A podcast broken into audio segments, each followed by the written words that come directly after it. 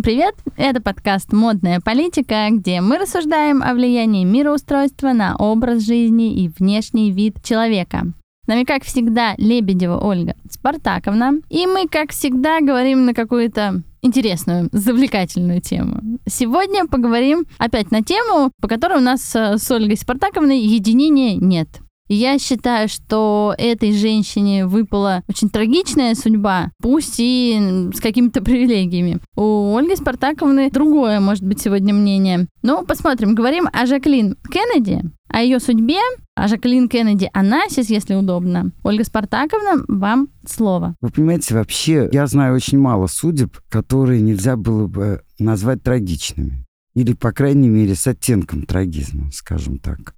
Поэтому, да, конечно, у нее была сложная судьба, но не более сложная, чем у массы других людей, включая наших слушателей. Я так понимаю этот вопрос. Но она была, безусловно, весьма интересной женщиной, и главное, что она была очень умным человеком и очень образованным человеком, и что, так сказать, делает ее, как мне кажется, гораздо более привлекательной, чем, в общем, ну, такой затертый, я бы сказала, уже привычный образ, безусловно, с которым можно согласиться, так сказать, как икона стиля и прочее, прочее, безусловно. И как весьма интересная женщина, конечно, может быть и не красавица, но что гораздо больше ценится с годами все более и более, если все-таки в начале века 20-го очень ценились красавицы, то с, примерно с середины 20 века и по сю пору ценится самость, я бы так сказала. И поэтому она, безусловно, ее красота становится все более привлекательной, ну или ее внешность, вот так скажем.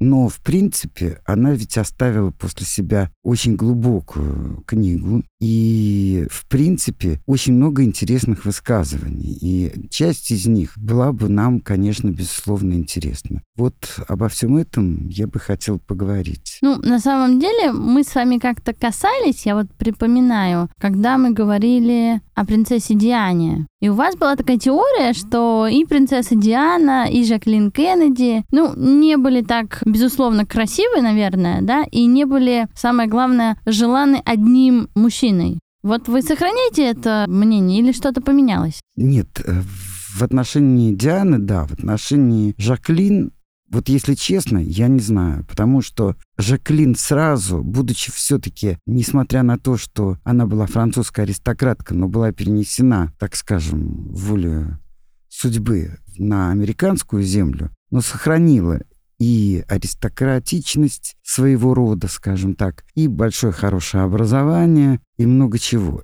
И, в принципе, когда она вышла замуж, то внешне, конечно, это было вот для людей, которые не знали, как она живет, конечно, это была какая-то несбыточная мечта. Интересный, красивый муж, интересная она, такая красивая пара. Ну, такая идеально глянцевая. Да, прям такая. Безус, с безусловно прекрасным стилистическим вкусом, я бы сказала. С безупречным происхождением. Да, да, да. Вот э, вряд ли можно к чему-либо придраться. Но когда смотришь вглубь этой жизни, то, конечно, вряд ли можно найти много завистников. Хотя, наверное, всегда, когда человек очень хорош и достаточно богат, кстати, она никогда не была богата вообще Ну, говоря. будем честны, что и бедной э, она тоже никогда не была. Здесь самое главное, на самом деле, из того, что нужно отметить, это то, что мироустройство Америки тех лет, 40-е, 50-е, в общем, они и сейчас-то страшные, ну, скажем так, патриархаты и традиционалисты. А тогда это было еще жестче. Ну, вряд ли мы можем себе представить э, главную женщину страны в лице Мерлин Монро. Да, это было невозможно. Первая леди тогда должна была иметь без безупречное прошлое, а для того, чтобы стать президентом,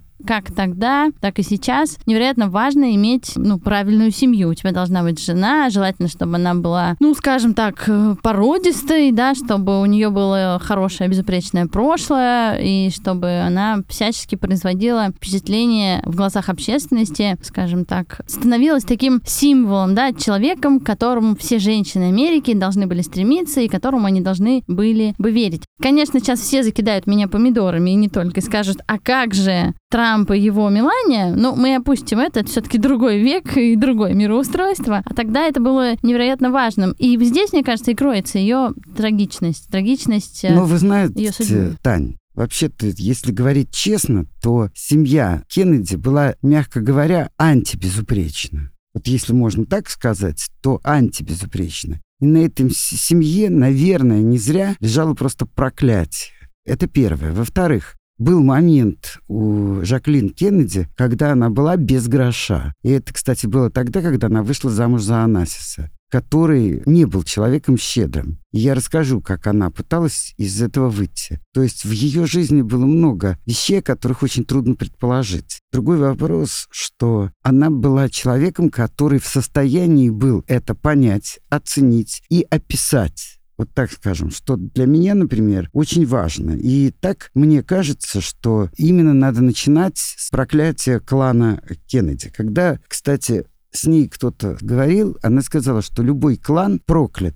И она совершенно права, потому что в клане, в любом, нет места индивидуальному. Абсолютно. Что люди подчиняются неким законам клана, и эти законы сжирают самих людей. Ну, мы это видели по и великим фильмам, и по достаточно Намекаете рядовым. на крестного отца? Да, и намекаю и на крестного отца, и, так сказать, на все житие той же Кеннеди и прочее, прочее. Ну, некоторые историки говорят, что вот за 80 лет существования семьи Кеннеди на их года пришлось 22 какие-то катастрофические трагедии, убийства, самоубийства, смерти детей. И, наверное, я не то чтобы я не верю в проклятие, но, наверное, я соглашусь, что над этой семьей какой-то не тот, э, ну, нехороший да. знак, злой рок. Ну, может быть, это так сказать, заслуга безнравственности, понимаете? Дело все в том, что, во-первых, вот я хочу сказать, ты говоришь безупречно. Вообще католик в США — это уже не безупречно, на самом деле.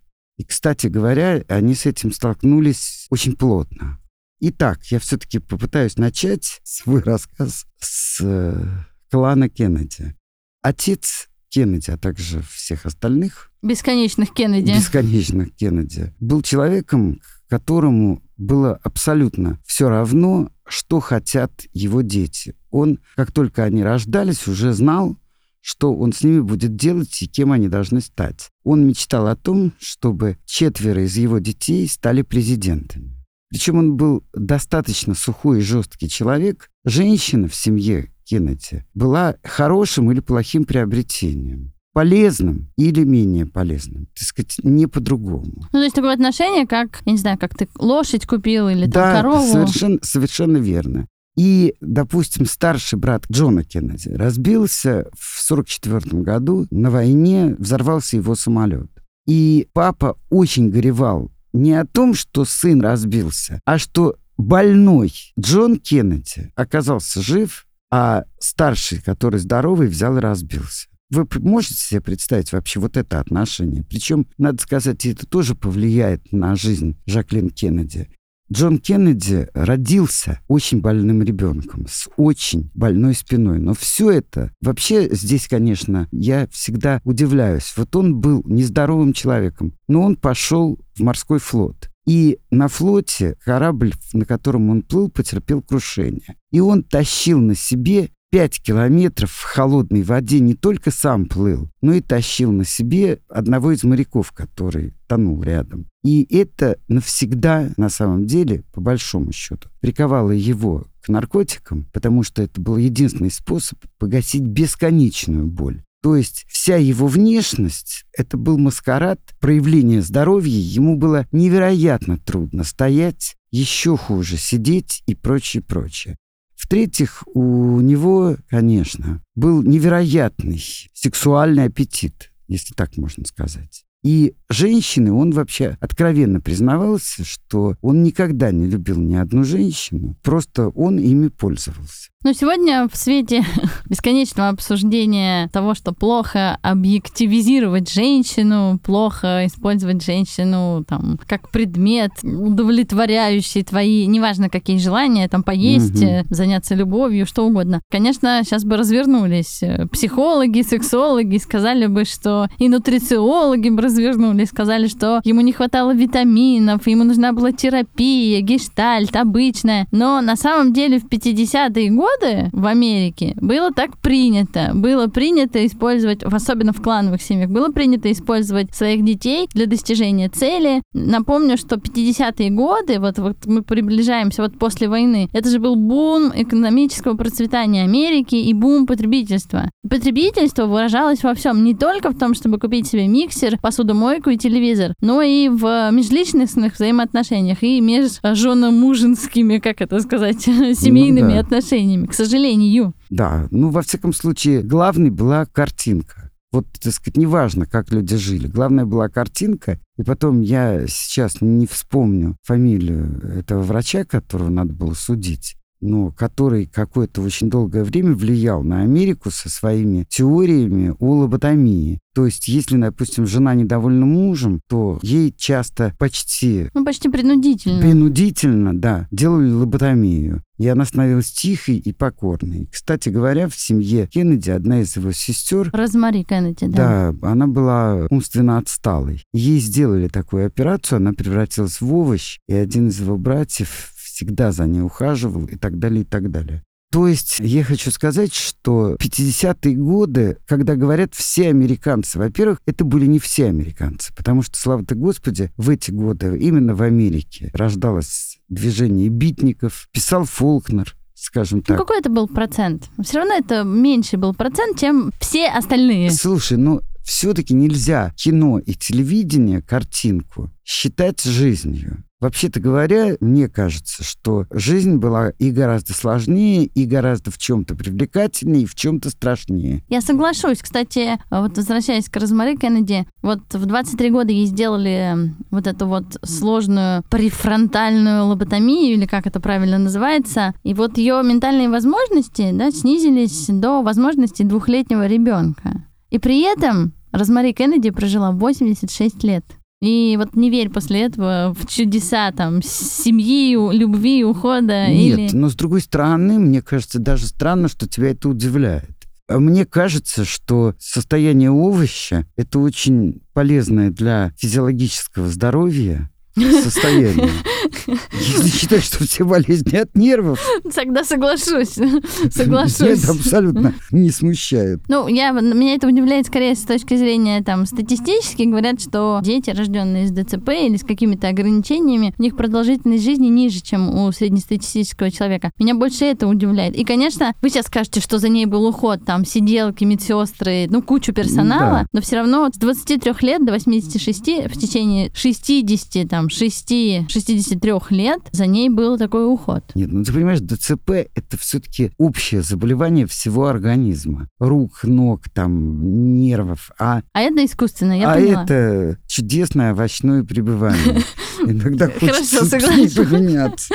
Так вот, продолжим сначала вступление такое. Значит, когда Жаклин... Да, но я должна, конечно, сказать при всем при этом, что, тем не менее, очень многое их связано связывало. Они все-таки были э, одного поля ягоды, они очень хорошо друг друга понимали, у них был один уровень образования, и некие такие, вот если даже я говорю о том, как он плыл, таща на себе какого-то моряка, то есть определенные законы чести. Ну, какие-то культурные коды да, были очень совершенно. схожие, человеческие и культурные. Безусловно, вот. Когда Жаклин так сказать, вынуждена была войти в этот клан, то больше всего, кто ей помогал, кстати, и до и во время жизни с Джоном Кеннеди, и после того, как его убили, и даже после того, как она вышла замуж за Анасиса. Это была свекровь, которая очень хорошо представляла себе вот всю эту машину в действии семейную, и которая очень хорошо знала своего сына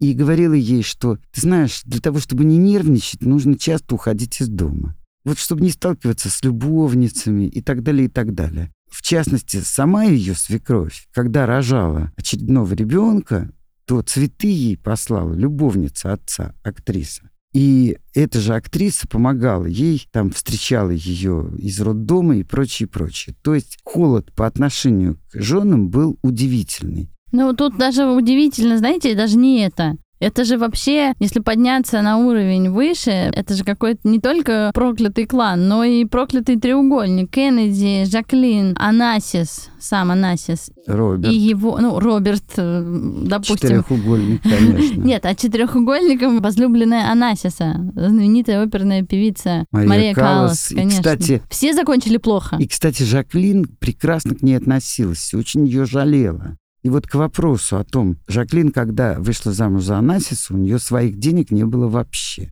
И это очень плохо, об этом она писала в книге. Он не отказывал ей в покупках, причем никак не мог понять, куда она столько денег тратит на тряпки. Она их носила один-два раза и продавала, а деньги откладывала. То есть было такое в ее жизни. Ну, тяжелые времена, Ну да. тяжелые решения. Ну, я уже не говорю о том, что, допустим, их первый ребенок погиб в чреве, потому что Кеннеди заразил ее не самой приличной болезнью, а весь клан сказал, что ребенок погиб в чреве, потому что она курит. Ну, Так на что- самом деле, вот и я вздохну так же тяжело, как вы, Ольга Спартаковна, потому что тема такая непростая. Я хочу отметить, что сама Жаклин вела себя не- невероятно, невероятно деликатно, и я бы даже сказала по-королевски. Все-таки вот в ней Да, была и английская, безусловно. и французская кровь, а это в корне отличаются от э, американского общества. Все-таки англичане это самые большие приверженцы традиций, да, для них э, традиции и королевский дом это святое. Давай не путать Америку и ирландцев. Надо сказать, что Джон Кеннеди был ирландец. И они все были, это был ирландский клан, который не относился ни к Британии, соответственно, так напрямую в том, о чем ты говоришь, ни к Франции. Кстати, в Жаклин Кеннеди была еще немецкая кровь. Ну, я имела в виду э, именно о Жаклин, потому что ее отец был французско-английского происхождения, и они все-таки были из э, Да, привилегированной я семьи. понимаю, да. И вот это чувствовалось. То есть она вела себя, ну, если не как э, королева Елизавета, ну, то как, там, не знаю, одна из принцесс. То есть ту трагедию, которую она переживала, а поскольку это был не только бум потребительства, это же был бум рекламы, бум средств массовой информации, появлялись цветные телевизоры, цветные видеосъемки. Конечно, это еще не было доведено до такого уровня, как при Диане, принцессе, но это уже было очень развито. То есть постоянно тебя снимают. Тебе плохо, ты умираешь, а тебя снимают. Ты идешь, тебя снимают. И она это выдержала. Мне кажется, это очень важно. Нет, ну вообще это говоря, Тань, если рассуждать, вот я всегда смеюсь, когда актеры жалуются на то, что у них нет совершенно частной жизни, потому что все к ним пристают. Ну, собственно, это плата за успех, который добивается актер. Всегда люди добиваются успеха, когда они добиваются успеха, понятно, если у тебя муж президент, то естественно, что ты не можешь быть не под камерами. Ты всегда под камерами. Ну, мне вот просто, понимаете, ближе... Вот сейчас не буду врать, не помню, как э, зовут, э, то ли премьер-министр, по-моему, премьер-министр какой-то э, небольшой европейской страны, который просто на велосипеде едет на работу, за ним никто не бегает, никто не пытается сфотографировать его в ванне. Ну, потому что, потому что это министр Исландии. Да, вот министр Исландии, скорее Ну всего. да, Окей. Ну, мне как-то вот ближе, потому что вот это вот... ну, любовь фотографировать всех и все везде, а главное, э, мы же понимаем с вами, что спрос всегда рождает предложение. Людям это интересно, им интересно было это тогда в Америке и сегодня в Америке, а самое известное шоу американское, многолетнее, это «Похлеще нашего дома 2», которое сделала Ким Кардашьян Ким Кардашьян. Это, конечно, семейное шоу семьи Кардашьян. Кто бы мог подумать, что в Америке будет свой семейно-армянский дом 2? Ну, почему не подумать? На самом деле, если глубоко вкопаться в то, что там происходит, посмотреть просто, как при наличии денег празднуют дни рождения детей, там, 16-летних, например, то ничего удивительного нет. Вообще-то говоря, я бы сказала так, что не быть, оказаться уже давно Манифест. стало, да, манифестом. Хотя, с другой стороны, вот я вспоминаю, допустим, Орлов из гнезда Петра Первого, и должна сказать, что среди них были люди, которые считали своим предназначением показывать, как надо жить,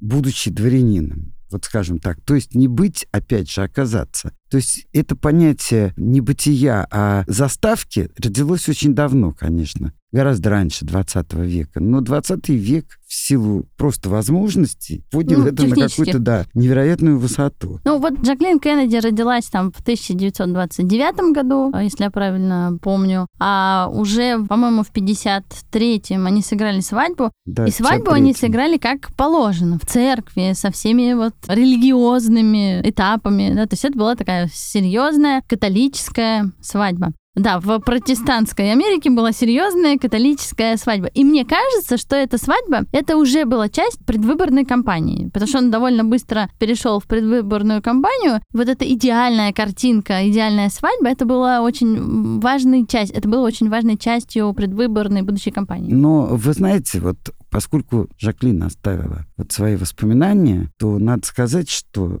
она, например, к вопросу о католиках и протестантах, она совершенно жестко можно сказать, очень хлестко высказалась о первых леди. Кстати, как ни странно, о трех первых леди, с которыми она имела дело. Единственная первая леди, Я знаю. к которой она относилась потрясающе, это была жена Хрущева, Нина Кухарчук. Которая Кухарчук была не только по фамилии, но и выглядела немножко как Кухарчук. Между прочим, вот я должна сказать, что из воспоминаний той же Жаклин Кеннеди это совсем не так.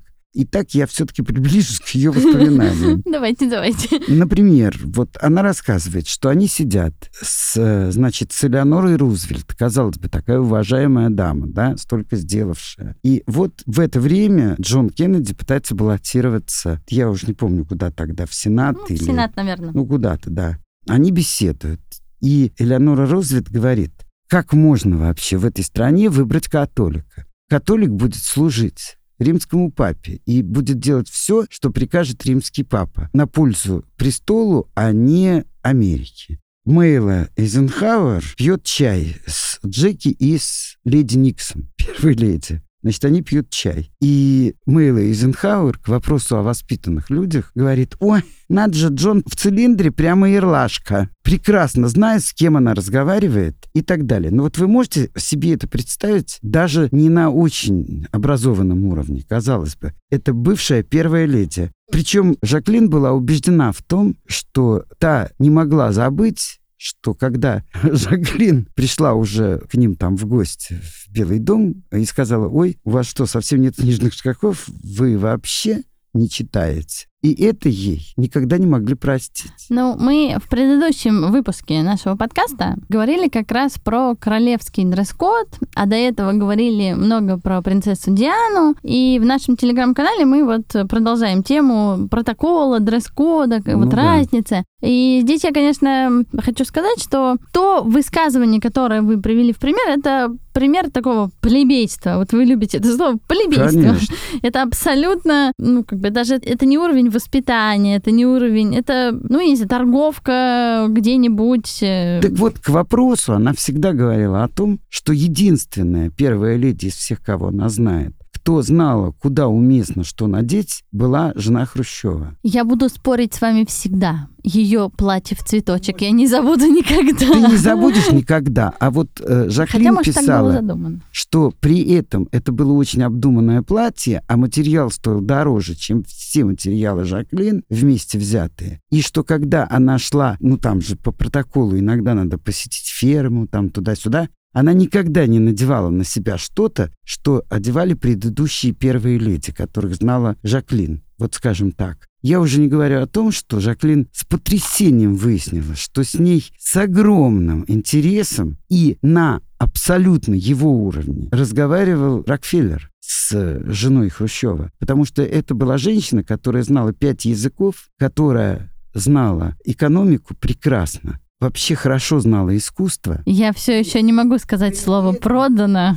И при этом она, между прочим, не училась в элитных заведениях. Она училась все время, но все время на каких-то там этих большевистских курсах, бросая там, я не знаю, отдых детей иногда и прочее, прочее. То есть, понимаете, это очень важная вещь. Вот я бы сказала, что меня поразило вот эти взаимоотношения именно Жаклин Кеннеди и жены Хрущева. потому что Жаклин только о ней отзывалась с невероятным теплом, просто с невероятным, и говорила, что эта женщина удивительная, что тоже говорит о тонкости и высоте самой Жаклин Кеннеди. Удивительного здесь нет, потому что на фоне всех этих, да простят меня слушатели, жаб, да, вот всех этих э, э, женщин, назовем их в кавычках, да, которые были в Америке, и всего этого осиного гнезда, даже змеиного какого-то гнезда, конечно, жена нашего Хрущева выглядела более человечной, более располагающей, более производила, я уверена, впечатление заботливой, открытой. Но это не отменяет того, того, что первая леди должна выглядеть как первая леди, особенно если она умна и говорит на 25 языках. Вот я тебе хочу сказать, что при этом кто сказал, что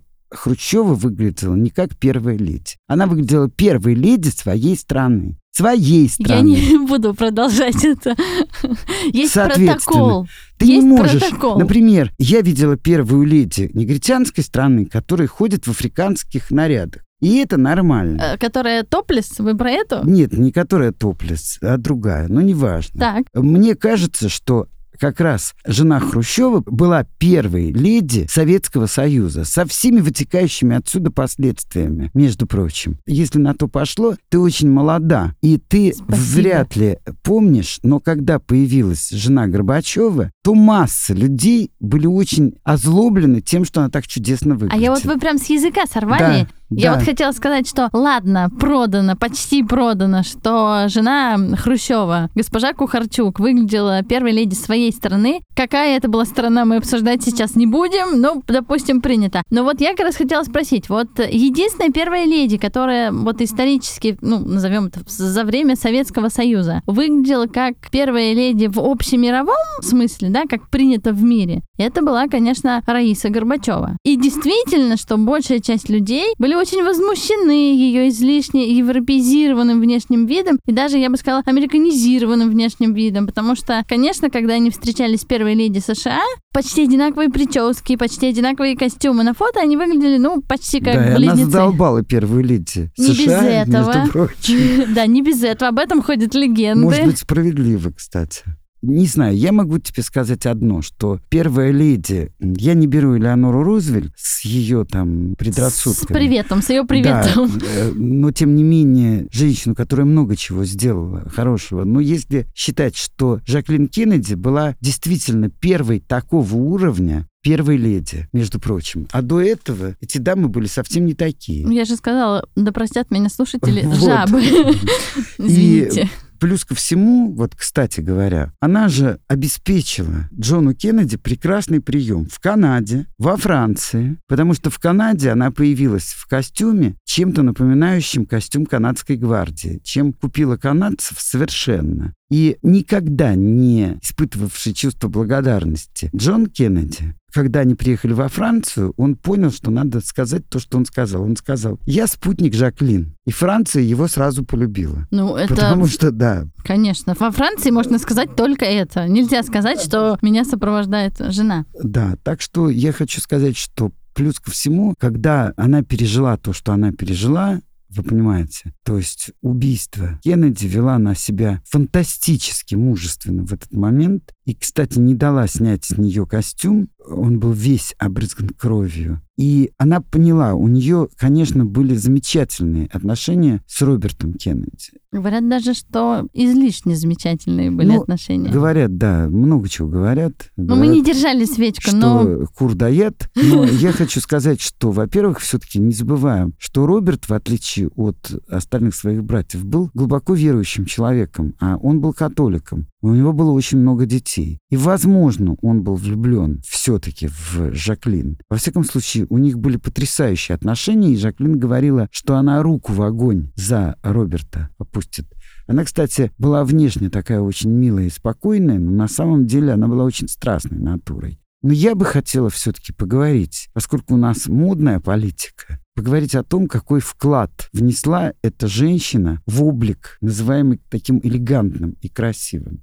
Скажем так, 300 костюмов ей сделал модельер Олег Кассини.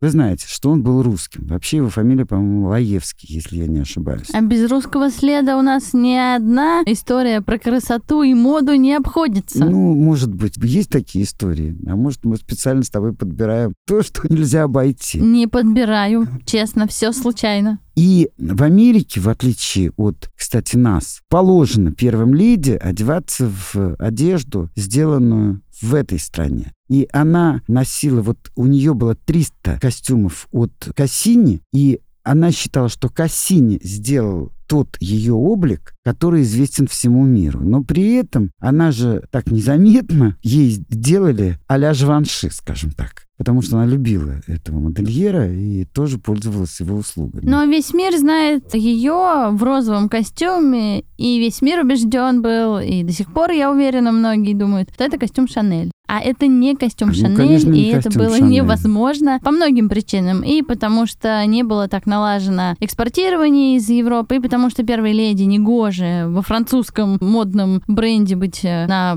приемах. А я не знаю, почему все так убеждены. Ну, Мне похож кажется, очень костюмчик. что вот эта вот шляпа, таблетка, это замечательная. Таблетка вот уже не Шанель, а костюмчик Эти- Шанель. Крупные пуговицы, которые всегда она носила, подчеркивая вообще все. Ну, не знаю. А мне вот интересно, а вот она пережила гибель своего маленького ребенка. Она держалась невероятно мужественно и выглядела невероятно хорошо, если в такой момент вообще можно выглядеть хорошо. Да, она пережила, не просто пережила смерть мужа. Это было первое убийство президента, снятое на камеру на глазах практически у сотен тысяч людей, стоящих э, и встречающих кортеж. И здесь она тоже была невероятно мужественна. Я вот думаю, это ее характер или ее так натренировали специалисты по пиару и вот менеджеры, которые готовили выступления, вообще тренировали их быть на публике. Мне кажется, и мне хочется в это верить, что никакие менеджер тут ни при чем. Что все-таки природный и генетический аристократизм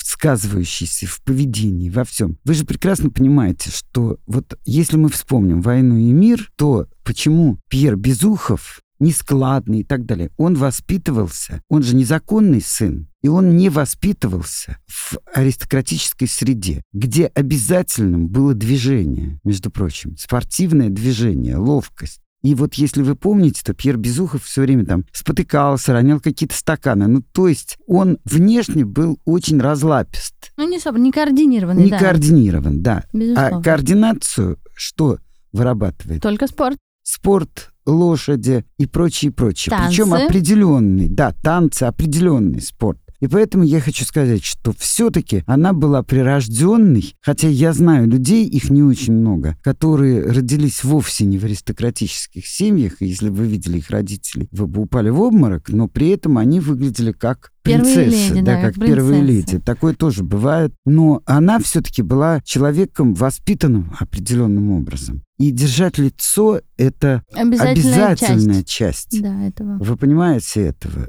И это очень важно.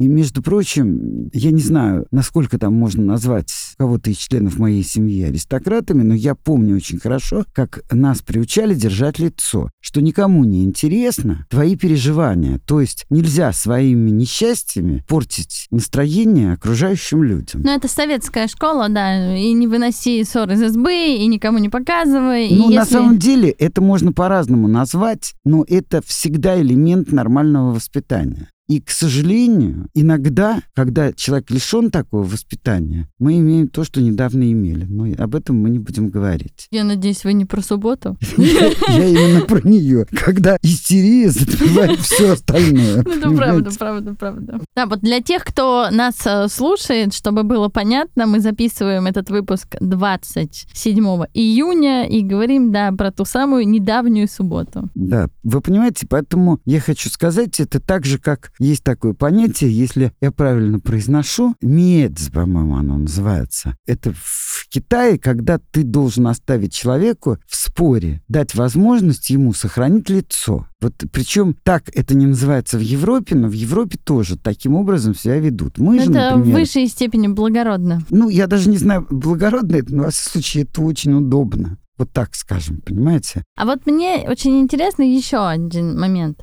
Жаклин стала иконой стиля. Безусловно. Ей посвящали платья, сумки, что только для нее не делали. И чувство прекрасного, оно было связано с ее образованием, с тем, что она была, там, не знаю, бакалавром французской литературы Да, и очень да, хорошо разбиралась да. в искусстве. Или просто родилась с блестящим вкусом. Мне кажется, что это и то, и другое.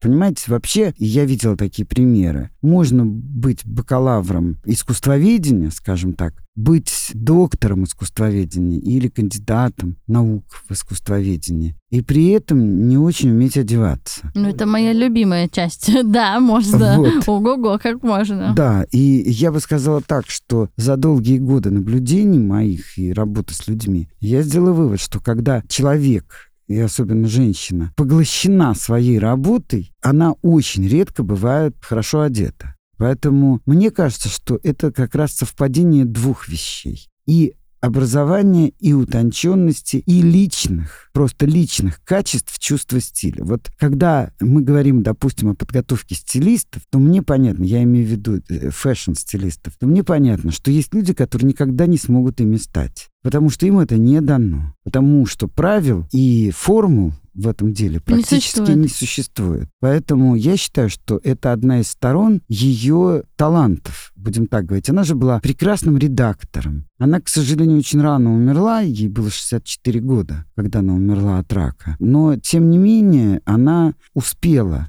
очень много поработать как хороший редактор. То есть она была, конечно, подготовлена к жизни, всякой разной, вот скажем так. И, кстати, оставила и воспоминания об Анасисе, и она очень-очень жалела Марию Каллас и очень возмущалась его поведением. И слава богу, что она боялась, Каллас же он просто бил. Правда, Каллас отвечала ему столь же, Ну, там была такая да, яркая, яростно. яростно-яркая Вот. любовь. Но Трагическая. Э, И, конечно, она никогда не любила Анасиса, но ведь она вышла замуж для того, чтобы вырвать детей из вот этого проклятия. Да, это, кстати, невероятно интересно, потому что, ну, сегодня мы сказали, вот, она была женой президента, с кем она будет теперь, как низко она падет. А Жаклин взяла и вспорхнула еще дальше и еще выше, потому что, ну, все-таки мы не будем обсуждать сейчас личность Анасиса, Да специфическую личность. Специфическую Мягко скажем. да. Но в мире богатых людей он был, ну, достаточно, скажем так, высоко на Олимпе.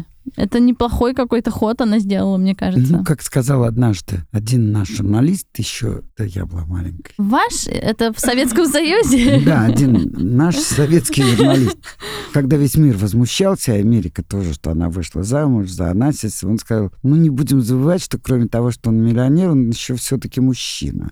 Да, он был груб, он был омерзителен, но при этом он был мужчиной. Понимаете? Поэтому это... И, кстати, у него-то можно было поучиться, как с одним долларом в кармане вступать, так сказать, в игры с бизнесом и выигрывать их. Вот здесь вот я сразу хочу предостеречь наших слушателей, что, Мгм. пожалуйста, не ведитесь на все эти рассказы про один доллар и про то, что можно внезапно покорить э, финансовый Олимп. и Внезапно сделать нельзя. Потому что столько факторов должно сойтись. Конечно, нужно родиться под безусловно. определенной звездой. Нужно этот доллар взять в определенный нужный момент. Нужно сказать нужному человеку нужные слова. Это такая невероятная череда событий должна произойти, и тогда все получится. Я не верю, что можно проснуться внезапно. Кстати, вот когда, Ольга Спартаковна, я у вас училась, и в группе было 14, по-моему, человек, и талантливых было две, а остальные как под копирку рассказывали. Я была банковским работником,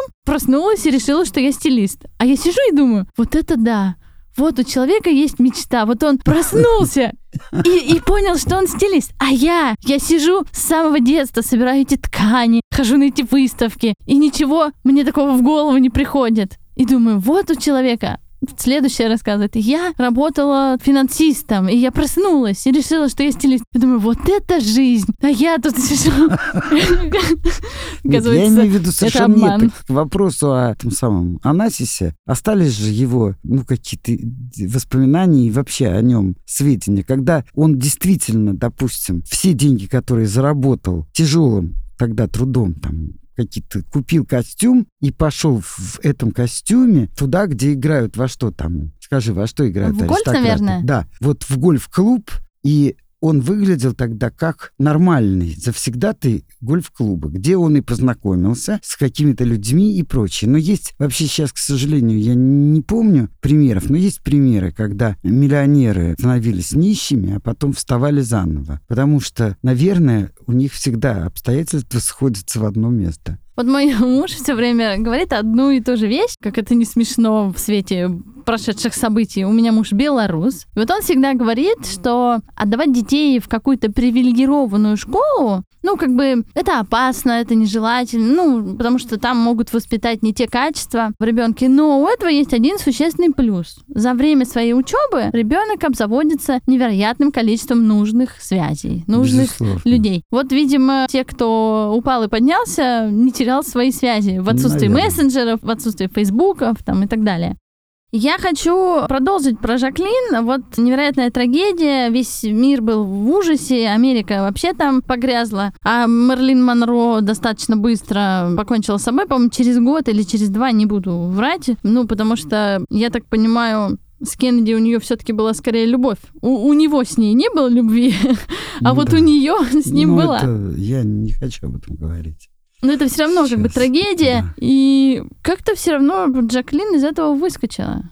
Выскочила, и до сих пор икона стиля. Возьмите любой кадр, это просто идеальная глянцевая картинка. Вот прям любой кадр с Жаклин можете прям повторять прямо сейчас, идти на улицу, будут в восторге, потому что настолько вне временной гардероб, настолько он идеально подобран по фигуре, по погоде, по возрасту. То есть ты прям можешь взять даже в шортах, вот где ее снимали, она выглядит безупречно. Да, но еще и не забывай, что с точки зрения того времени она же не была красива. Ну, ты мягко вспоминай. скажем, да актрис. Ну, каких? Марлин этого. Монро, главная ну, звезда. Почему? Ну, вспомни Грейс Келли, тоже и так далее. Ну, там было полно красавиц. А она со своим неправильным лицом, в принципе, я бы сказала, могла быть иконой стиля будущего. Но она это сделала в то время, в какое она жила. Как любят говорить некоторые неприятные мужчины, ну, она, конечно, не красавица, зато умная. Вот Жак... Жаклин была вообще из этого числа. Ну, на самом деле, из всех э, звезд тех лет, ну, кроме Грейс Келли и Мерлин Монро, абсолютных полярных э, да, звезд по внешности, да, и по фильмам, и по там, режиссерам и так далее. Всех остальных-то мы, в общем, и не помним. Ну, Марлен Дитрих не берем, это тоже совершенно своеобразная красота и совершенно другой уровень. А красота в целом всех этих одинаковых. Вообще в Америке есть такая любовь к всему одинаковому. Вот нашлась какая-то звезда, вот Ким Кардашьян, опять же, почему-то я сегодня ее вспоминаю. И все захотели быть фигуристами в одном месте, да, нашлась там какая-то актриса или там звезда, Ким Кардашьян все-таки у нас не актриса, и все начинают повторять. То же самое было в 50-е. Столько было аналогов Мерлин Монро, предшественниц Мерлин Монро, актрис, которые стали прародительницами куклы Барби. Лиз Тейлор, дорогая. Но Лиз Тейлор это уже новое все-таки течение. А вот эти все блондинки однообразные, никто уже никого не помнит. Все-таки Лиз Тейлор это Лиз Тейлор. Что значит не помнит? На самом деле, это может мы не помним, не углубляясь те времена и так далее. А есть массу актрис, которых помнит Америка. В том числе, я сейчас не вспомню, как ее зовут, но та женщина, актриса, которая придумала то, без чего сейчас не было бы телефонов наших вот этих. Она придумала, да, способ э, передачи известный. Да, причем она сделала это для военной промышленности, а ее никто не стал слушать. Для того, чтобы Америка быстрее разобралась с гитлеровцами. Она была при этом красавицей. Я очень люблю вот эти истории, когда мужчины недооценивают женщин. Я, Конечно. вы знаете, я главный борец. Я была бы суфражисткой, родись я пораньше, а сейчас я просто немножко феминистка. Я боюсь теперь слова феминизм, потому что Слава надо употреблять Богу. феминитивы, нужно говорить теперь дизайнерка. Я не хочу говорить дизайнерка. Вы говорите про Хеди Кислер, которая взяла себе потом псевдоним, если я правильно вот сейчас прям читаю, и снималась с Кларком Гейблом. Она? Как ее фамилия была на съемках уже? Хеди Ламар. Да, Ламар. Да, это, кстати, история, почему я про нее знаю. Я в неподкастное время работаю в IT, а там мужчины присылают нам такие статьи. Там есть разные группы, и в одной из групп мальчики присылают и говорят, вот, вот это какая редкость, где вы найти таких женщин? Ну, я, конечно, не написала, очень хотелось. Так Мальчик... у нее еще и предыдущая жизнь вообще невероятна. Она же вышла замуж за очень богатого человека. Да, но он помогал запер... нацистам нацистам же. Так он мало того, что он помогал нацистам, так он ее запер дома.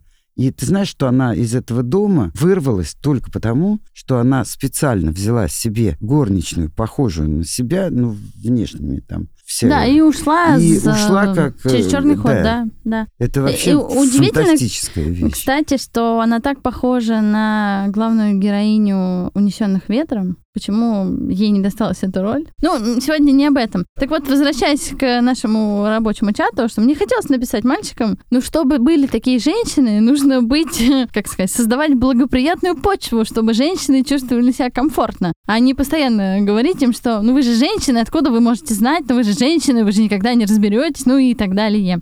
Возвращаемся к Жаклин Кеннеди. Надо заканчивать, как бы не было интересно. Жаклин ввела в моду невероятное количество вещей. От жемчугов, моноцветов, лонгсливов. Ну, про жемчуг я поспорила, вообще-то говоря, потому что... Думаете, что все-таки Грейс Келли? Нет, и не Грейс Келли. А кто? Ардеко. В Ардеко был жемчуг. Нет, ну ардеко это когда это было? Ну что? Это всего лишь 20-30 лет. Ты же говоришь, она впервые ввела в моду, а нет, я нет, тебе говорю, она не впервые ввела. Я уже не говорю о том, что самой большой ценностью в Риме был жемчуг. А, нет, нет, Риме. она не впервые, безусловно, это ввела, и, безусловно, это было много раз и до этого, но ее этот тройной жемчуг к сдержанному костюму, но это было как-то свежо, это было как-то интересно, а бесконечное использование косынок, тоже Да. как бы она выглядела в них невероятно женственно, невероятно даже трогательно в каких-то моментах. Хотя, в общем, она придерживалась очень правильных стилистических решений, цветов. Ну, косынки, скажем так, это все-таки не ее вотчина. Опять напоминаете про Грейс Келли и Эрме для нее. Косынки, вообще 60-е годы, это годы косынок. И вот это годы, когда женщина надевала платок, вот завязывала сзади на шее, одевала очки, шла и была страшная. А это... платок бабушкой в Сен-Лорановой был в 70-е? Что-то я подзабыла. Не помню, в 76-м, по-моему. Наверное. Ну, неважно. В общем, к чему я это? Надо заканчивать. Ты имеешь в виду платки, из которых он делал наряды? Нет-нет, которые вязали... Вся Европа была в этих платках бабушка, бабушка, которые они вязали... Я думаю, что это было в русской коллекции, по-моему, да, в 76-м году. Не буду врать, уже не помню. Мы Ну да. писали буквально недавно об этом. В телеграм-канале писали, на который я вас по-прежнему призываю подписываться. В общем, Жаклин Кеннеди прожила довольно трагичную жизнь, рано умерла, оставила какое-то невероятное стилистическое наследие. Ее образы действительно можно брать и копировать легко. Безусловно. И ты даже не окажешься в ситуации, что ты отдаешь нафталином. Настолько это были вневременные образы. Предлагаю заканчивать. Чего я и желаю всем нашим слушателям. И, И, кстати говоря, э, когда приходится заниматься с людьми, не одевать людей, а именно заниматься со стилистами, то первое, о чем стоит сказать, это, пожалуйста, подберите вневременные вещи для вневременных образов. Самое сложное, что можно сказать Конечно, человеку, начи- начинающему или работающему без стилиста. Спасибо, что были с нами. Подписывайтесь на нас в телеграм-канале «Модная политика». Всем хорошего дня!